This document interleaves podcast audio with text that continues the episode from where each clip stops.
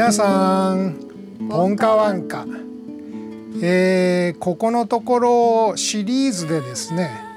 えー、人間の意識の垂直方向の成長発達というようなねことをお話ししてきたと思います。で人間の垂直方向の成長発達には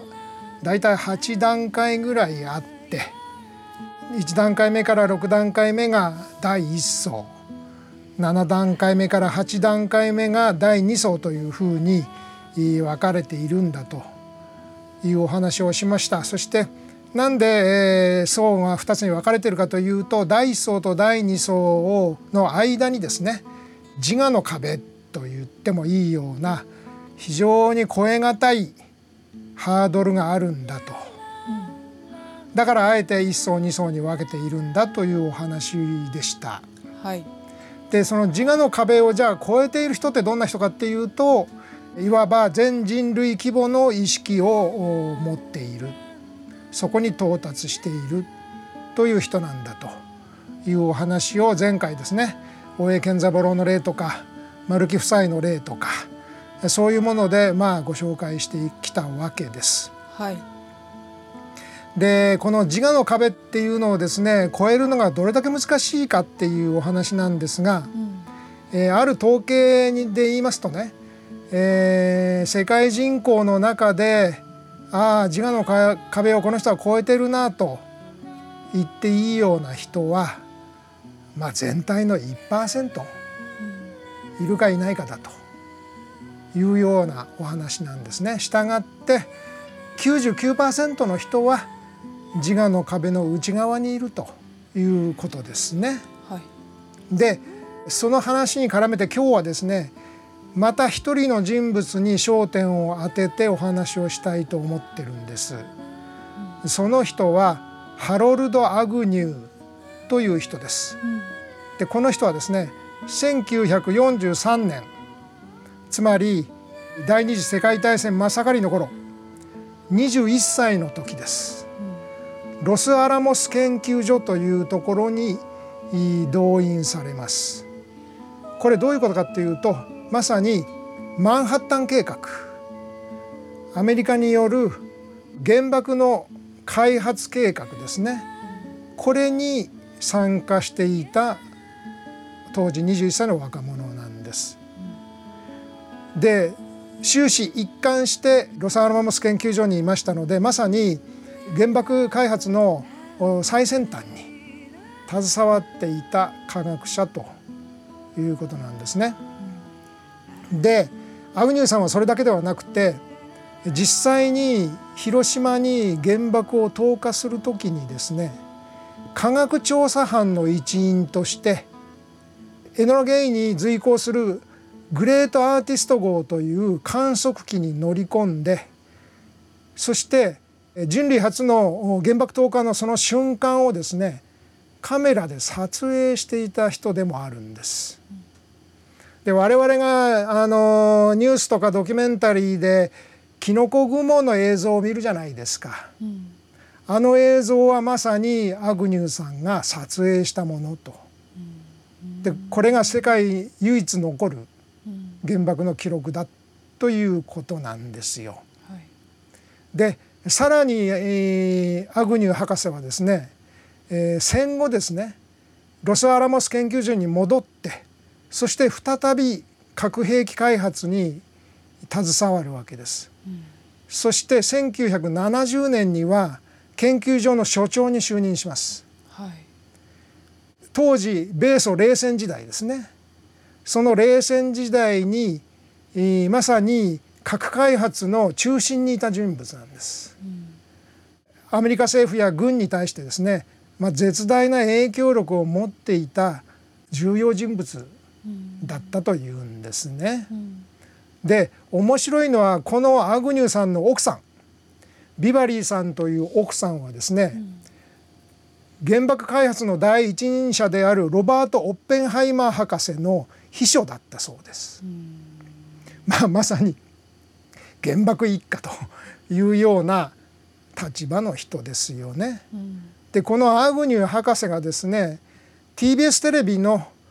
再三にわたる説得に、まあ、渋々応じる形で、はい、2005年に夫人を伴って広島を訪問します。はい、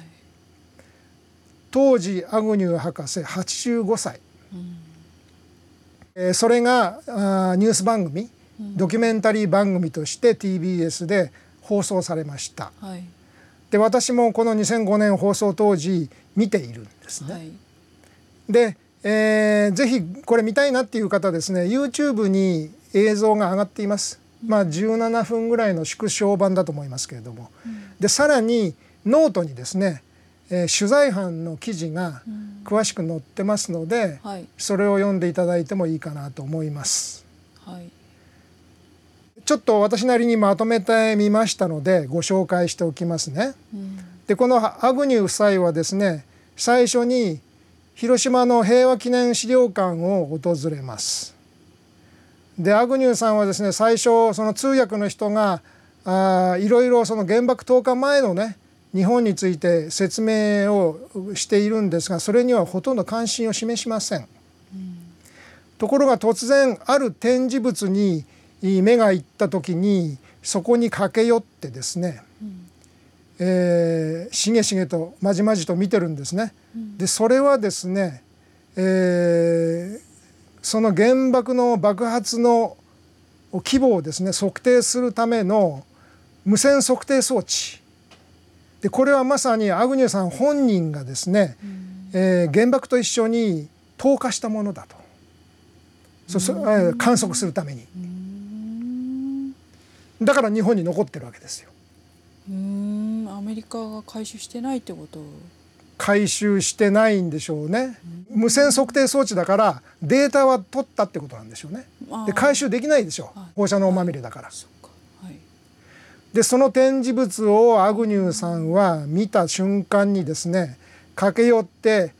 あの通訳の人にですねこの部分がこういう機能でああいう機能でみたいなことを実に熱心に説明し始めるわけですよ。でちょっと興奮気味になってこれはすごいねすごいね感無量だねみたいな感想を述べているんです。うん、まあ私がその時見てた限りではまるであのなんか忘れていたおもちゃが見つかった時の子供みたいな、うん、そんなはしゃぎっぷりなんですね。うんでさらに「リトルボーイ」というまさに原爆そのものの、えー、模型の展示があったんですね。はい、まあ現物はもう爆発しちゃいましたから存在しないわけですが、うん、模型が展示してあった。それをアグニューさん見た時に、うん、それを指さして、えーまあ、これの本物には自分のサインが入っていたはずなんだと。でロサアラモス研究所でみんなでサインしたんだよみたいなね。うんそういう話を自慢げにしてるわけ。ね、で展示館の1階でですね原爆投下のそのキノコ雲の映像が上映されていたんですね。それを見てまさに博士はあこれが私が撮影した映像なんだと。あの飛行機の小さな窓から見ながら撮影したんだよっつって窓はこんなちっちゃかったんだよなんつって両手で丸を作ってですね自慢げに話してるわけ。うん、次に破壊された広島市内のですね巨大なパノラマ写真が展示してあるんですね。うん、もう一面焼け野原の写真ですよ。うんはい、でそれを見た時にその写真の目の前で博士はこういうことを言います。こっちの方が簡単だったんだ。たった一個だからね。毎日毎日空爆するより、つまり B29 で何十回何百回と出撃して一つの都市を破壊するよりも、原爆だったらたった一気に一個乗せて投下すれば済むんだと、だから簡単でいいという話をするわけ。でさらに展示の奥に行きますとですね被爆者の顔や背中のね焼けただれた後の写真垂れ下がった皮膚の写真後遺症に悩むような展示の数々そういうものが並んでいるんですね。でそれを博士が見たらさすがにちょっと険しい表情になるわけですよ。そして最後に展示物を見た感想を求められた博士は、はい、こういうことを言います。非常に有意義な展示だと思う。うん、ロシアや中国の指導者にもぜひ見せたい。うん。戦争を始めるのは若い人ではない、指導者たちは命令だけして自分たちは家にいる、しかし核兵器ができたので初めて指導者もリスクを負うようになった。つまり家にいても被爆するでしょって話ですね、だから願わくばもうバカなことはしないでほしいと、まあ、こういうことを言うわけです、ところがですね原爆で多くの女性や子どもまで犠牲になったと。そういうことについてあなたはどう思いますかと尋ねられるとこういうことを言います。戦時中は必ず罪なき民間人と言われるが罪なき人なんていない皆が戦争に何らかの貢献をしていたのだとこういうことを言うわけです。ただ私が見る限りその表情は凍りついているように見えましたつまり何か博士は自分で自分に言い聞かせるようなものの言い方だったんですね。でこの博士の終始一貫した態度というのは、えー、なんか自分の手柄話のをする時にはこう熱心に話すけれども、それ以外のことはもう全て他人事無関心、まあ、そういう態度ですね。で私たちはですね一瞬にして人類を滅ぼしてしまうような高度な科学技術を駆使してですね兵器が開発されているんですけれどもその兵器を開発している人のですね意識状態というのはまさにこんな幼稚な子供っぽい未熟な意識状態の人なんだということ。85歳にもなってそのことを肝に銘じておく必要がありますね。この事情は今でも変わってないんですよ。私はよく言いますよちよち歩きの赤ん坊に危険な花火を預けているようなもんなんだとそれが核兵器開発なんだということ翌日ですね博士は2人の被爆者と面会しますその被爆者は当時70代ですでまず2人の被爆者がですね自らの被爆体験を話しします博士は黙ってそれを聞いています。で話し終えた一人の被爆者が博士に質問します。キノコ雲の下で一般市民が泣き叫び右往左往しているそういう地獄絵を想像したことがありますか？あるいは見たことがありますか？すると博士は表情を変えずに答えます。いいえ見てません。ただ東京が空襲で焼けた写真は見ました。東京は時間がかかった。広島は一瞬だった。その違いだけでどっちも同じことだ。誰かを非難したいなら日本の軍隊を非難しなさいと、まあ、こういうことを言うわけです、うん、つまりこの人の頭の中はまだ戦時中だということですね。でもう一人の被爆者がそれに対してこういうことを言います。被爆者にとっては原爆というのは今まで人類が作ったことのない大量破壊大量虐殺兵器なんだとそれはアグニューさん自身科学者なんだからよくご存知のはずでしょうと。すると博士が反論します。すべてひどいことです。アメリカにも日本にも戦死者がたくさん出た。銃弾で死のうが爆薬で死のうが原爆で死のうが死ぬことに変わりはない。あなた方は生き残ったんだから幸運だったじゃないかと。先ほどまではまだ意識は戦時中なのに今度は都合悪くなるともう戦争は終わったんだよと手のひらを返したように言うわけですね。そうすると2人のですね、えー、被爆者が博士の説得を始めます。長い会話なので私がはしょってまとめてのがありますからそれを読みますが戦争においてはどの国が正しくてどの国が間違っているということはない。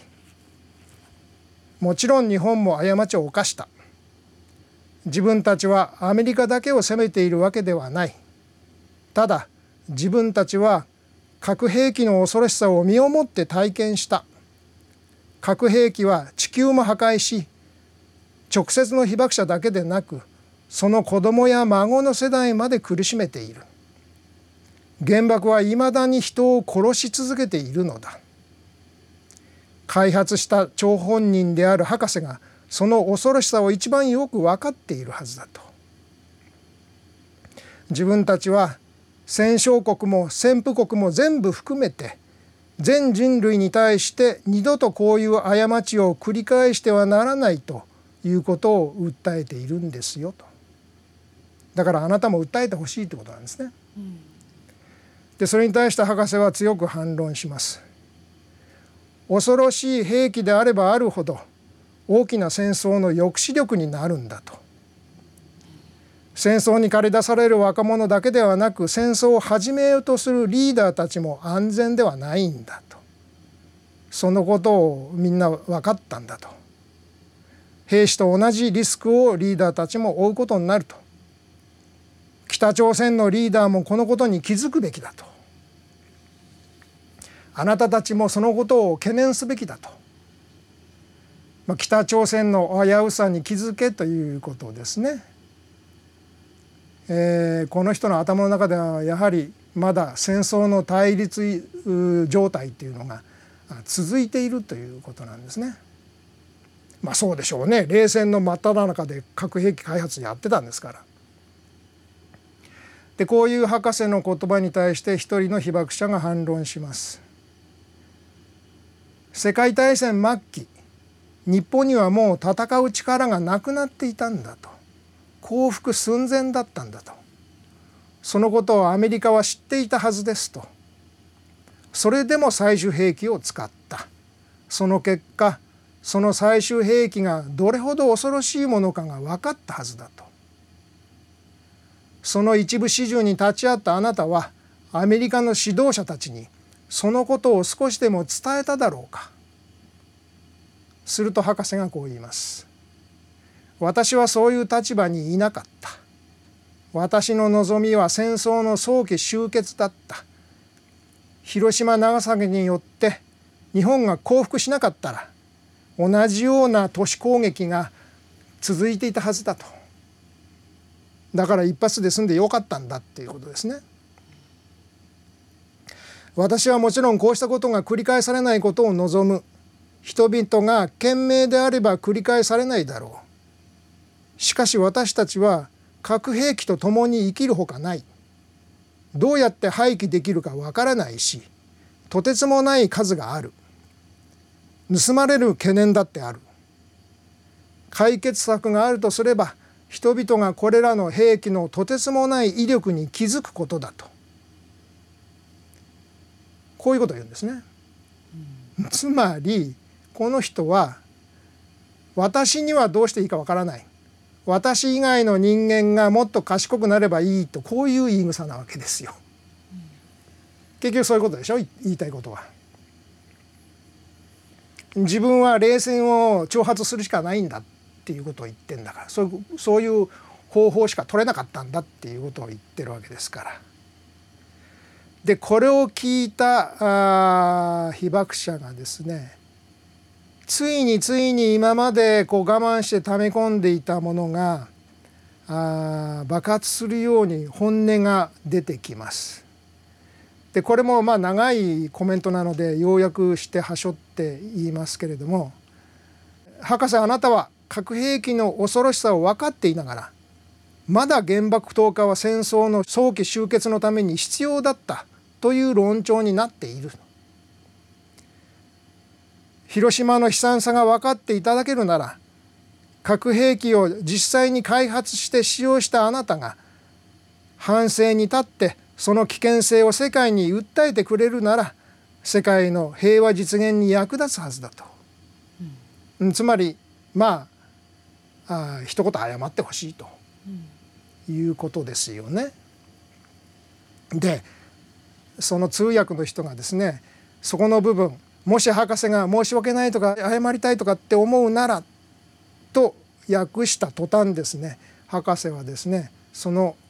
通訳の言葉を下げて「ノーウェイ」って言いますつまり謝るなんてありえないっていうことですね。で続けて「私にとっては真珠湾攻撃が決定打だった」「私は真珠湾であまりに多くの友人を亡くした」とにかく起きたことを受け入れて生きていかねばならないし今後政府が戦争をしないことを望むだけだと。そしてどんな場合においても核が使われないことを望む。それは本当に無責任な行為だからって言うんですね。つまり当然博士は核兵器の恐ろしさに気づいてるわけです。でそれを使うことも無責任であるということに気づいているわけです。しかしそれを自分事としては受け取っていないわけですね。そこで一人の被爆者が訴えます。やっぱりどうしてもアグニューさんに一言謝ってもらいたいと。そうしないと自分が死んだ時に先に死んでいった仲間たちにろくな報告ができないんだと。まあ切なる心の叫びですよね。うんすると博士はそれをですね通訳し終わるまで待てずにですね私は謝らない断固として謝らないそして通訳の人に向かってですねその発言者を指さして彼が謝るべきだって強い口調で言うわけです。そして改めて被爆者の2人に向き直って右手の人差し指を突き立てながらもうまさにこれから私が言うことが最後の言葉だみたいな感じでこう言います。Remember Pearl Harbor でこの言葉を言った瞬間にですね、えー、博士は「俺は言うべきことは言ったぞ」と「これで話し合い終わりだ」みたいな顔をするんですね。まあ結局全て平行線ですわ。撮影を終えて取材班が博士に尋ねます。今回のこの訪問で、えー、博士の心の中で何か変わったことありますか？と。スト博士はないね。さっきも言った通り「リメンバー・パール・ハーバー」なんだよと。もう刷り込まれているんだと。私自身は肉体が傷ついたわけではないけれどもとても怖い思いをしたあれで私の人生が変わったんだとあのあと友達がみんな殺され始めたんだよと。こういうことを言うわけですね。それで記者が続けてではほんの少しでも心が揺れたということもないですか？っつったらないっていうわけですね。そして全ての取材を終えてですねホテルに戻った時同行していた奥さんが一言言います「あなた謝ればよかったのに」すると博士が言います「いや謝れないんだよ」こういうことなんですね。さあこの人一体何しに日本に来たんでしょう？えー、取材のそのですね、えー、様子を一部始終をつぶさに見ていると結局全てが社交辞令なのかなと。で日本を訪れた理由もですね、まあ、日本のテレビ局にせがまれてしょうがないなと自分が自ら来たわけじゃないと。で日本に来てどういう態度を取るのか何を話すのかなんか全て前もって自分で決めてきているというような感じですよね。さて話戻します、えー、世界中の99%の人が自我の壁の内側にいるんだというお話をしました。でこの博士の論調はですねまさにその99%の人たち。つまり国際社会の中ではですねこういう論調が、まあ、いわば主流派なんだと、いうことを取材班も訴えています。どういうことかというと核兵器というのは大都市をですね400機のね爆撃機で空爆する代わりにたった1機で済むんだと。人々がその効果に気づけばですね大きな戦争の抑止力になるんだとこういう論調ですよね。で核兵器は確かに大きな抑止効果があるけれどもその分非常に危険でもあるんだとだから廃絶しようではなくってだから指揮系統をしっかり管理して不当な利用を防止することが重要なんだ廃絶ではなく慎重管理論ということですね。これは何を意味するかというと冷戦を終結させる気はありません。継続ですってことですよね。言ってみれば。で私たちがこのアグニューさんの取材から何を学ぶのかと、えー、これがですね私が見るとですねまさに発達論に照らしてみると自我の壁の内側にいる人間のその典型的な言動を示しているということなんです。それをまとめてみます原爆を落とした張本人であるそのアメリカの関係者がですね広島を訪れるというようないわば非常に人間的に高度な対応を求められるそういう場面ある意味緊張した場面ですよね。そういう場面で自我の壁にいる人がどういう態度をとるかまるで子供っぽい反応をまず示しましたよね。なんかなくしたおもちゃを見つけた時のようなあそういう子供っぽいはしゃぎを。で自分の手柄話だけは夢中になって話すそれ以外のことにはあんまり関心を示さない。で自分は命令されたことを実行しただけなんだと自分に一切責任はないと何か言いたいんだったら軍に言えみたいなね。そういう態度。でまさに博士本人が告白しているように自分はすっかり刷り込まれているんだと。つまり自分の頭で考えてませんっていうことですね。刷り込まれたことをなぞってるだけですと。つまりこれは大多数と同じ考え方をしてんでそれが何が悪いんだっていう開き直りなわけですよね。で都合が悪くなるつまりその自分の立場が危うくなるとですね途端に他人事あるいは一般論にすり替え、まあ、こういうことをやるわけですね。言葉の端々からはですねやっぱりあのこの博士は内心ではですね自分にも非があると責任があるということを感じているんだと思います。でもそういうことを感じれば感じるほど自己防衛的になってるわけです。でそれがさらに講じるとですね突っ込まれるとですね非常に威圧的場合によっては攻撃的な態度をとると、謝れみたいなことを言われると謝るかバカ野郎みたいなねお前が謝れみたいなねそういう態度になるということですよね。つまりこの内心が謝りたい気持ちあるんだけども謝れないというのはどういうことかというと私は自分の意思で行動しているのではない。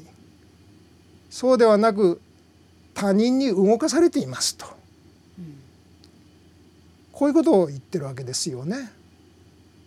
つまりごめんなさいって謝っちゃった瞬間にもしかしたら自分のキャリアを棒に振るかもしれない。あるいは本国に帰って自分が責められるかもしれないと、うん、こういうことですよね。自己保身ということですよね。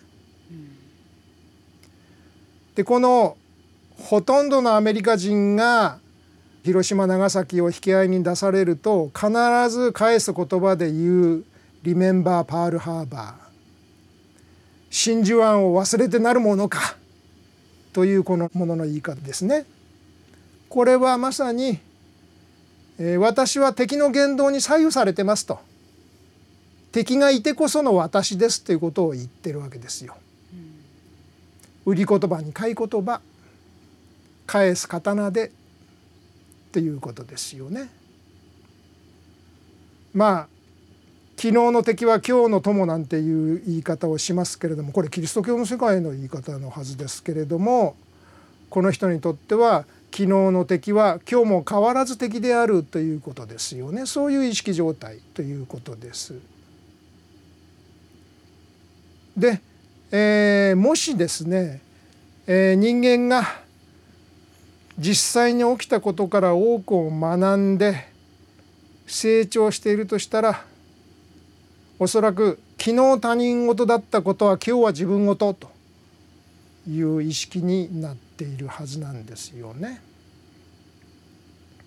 だからですよもしですね日本人の私たちが「リメンバー広島長崎」とアメリカ人に言ったらどうなりますか？こういうタイプのアメリカの関係者の人にですね謝罪を求めたいという被爆者の気持ちわかるけれどもそれをやったら「リメンバー広島長崎」と返す言葉で言うのと同じことになってしまう原理的にはですね。つまりあなたが謝るなら許すそうでないなら許さないということを言ってるわけですよ。これは言い方変えると敵が謝らないので私はいつまでたっても怒りを抱えたまま生きることになりますとこういうことを意味してるわけですね。うん、つまり怒りイコール自分っていうふうになっちゃってるわけですよ。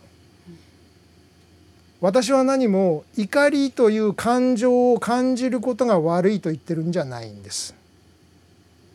ただ怒りという感情がですね自分の生存の条件になってしまっているとしたらそれはリメンバーパールハーバーパールハーバーを忘れてなるものかと言っているのと同じことになっちゃうということなんです。厳しい言い方でごめんなさいよ。でねこの博士の言い草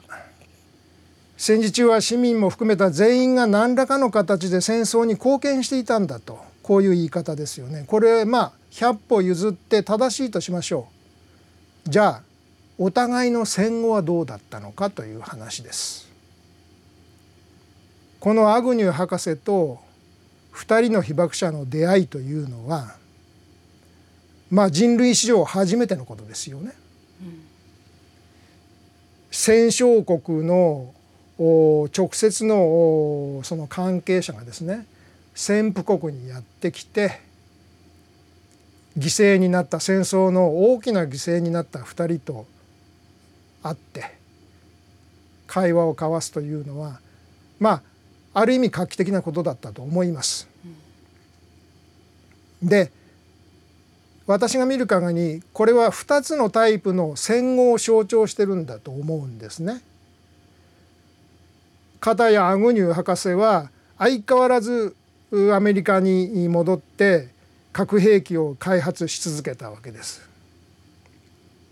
つまり核の抑止力というのが結局のところ国際間に緊張を生み出すと。そういうやり方で平和維持できるんだと。こういう考え方を信じ込んでるわけですよね。まあ言ってみれば核神話ですよ。神話。核神話の虜になってるわけ。じゃあお前たち日本人はどうなんだって言われるとですね。少なくとも私はその広島長崎の被爆者の人たちこの人たちは核神話をですね信じたりはしていないと思いますよ。そのデタラメさ加減をですね誰よりも身をもって体験してるわけですから自分の子供や孫の世代にも見てるわけですからそれでもですねかつての敵に謝ってほしいという状態からは抜け出せていないわけです。じゃあですね確信話の虜になっているような人に出会った時その人に対してどうすればいいのかどういう態度を取ればいいのかどう対処すればいいのかという問題なんです。でこの2人のですね被爆者の方が言っていることは確かに正論だと思います。謝ってほしい相手に謝ってほしいという気持ちも分かります。ただその正論を振りかざせば振りかざすほどですね、えー、この自我の壁の内側に閉じこもっている人たちはあかえって威圧的になったり攻撃的になったり非常に総じて自己防衛的になってしまうわけですよ。じゃあそういう相手に対してどう対処すればいいのかでこの具体的な方法に関してはですねまあちょっと長くなるんでいずれ詳しくねもう一回取り上げたいと思います。ただ私たちが唯一のね被爆国の市民としてですねあるいはこういう言い方をしてもいいと思いますがその意識発達の第2層にね到達しているかあるいは到達しようと思って努力している。そういう人間としてですね。少なくともこういう言い方はできると思うんです。恒久的な平和を作り出したいなら私たちのやり方を学びなさいと。私たちが実践していることをそこから学び取りなさいみたいなねそのぐらいのことを言えるような意識レベルにね日本人が到達すると私たちはこれがある意味最低限の目標だというふうにまあ私はね思っているわけです。はい、広島の平和記念公園の中にですね慰霊碑が立ってますよね。ここにこう書いてあります。安らかに眠ってください。過ちは繰り返しませぬからと。でその慰霊碑のそばにですね英文の説明版が置いてあるんだそうです。そこに英語でどう書いてあるかっていうと「Let all the souls here rest in peace for we shall not repeat the evil」ここに眠るすべての御霊が平和でありますようにと、私たちは二度と悪を繰り返しませぬからまあ日本語に訳すとそういうことですよね。でこの私たちこの「うい」というのは一体誰のことなのかとこのことをもう一度ねしっかり考える必要がありますよね。ここまで聞いて何か感想とかありますか？いやこういうこういう視点というか、まあ、こういう感じであの原爆の話を聞いたことがなかったので、うん、大変勉強になりました。そうですね考えなきゃいけないことはまだまだたくさんありますよね。ということであの次回もですね原爆に絡めてですねもう一人全く正反対の人物だと思えるような人の例をですね、えー、ご紹介したいと思ってるんです。はい、はい、じゃあというわけで今回このぐらいにいたします。それでは皆さんポンカワンカ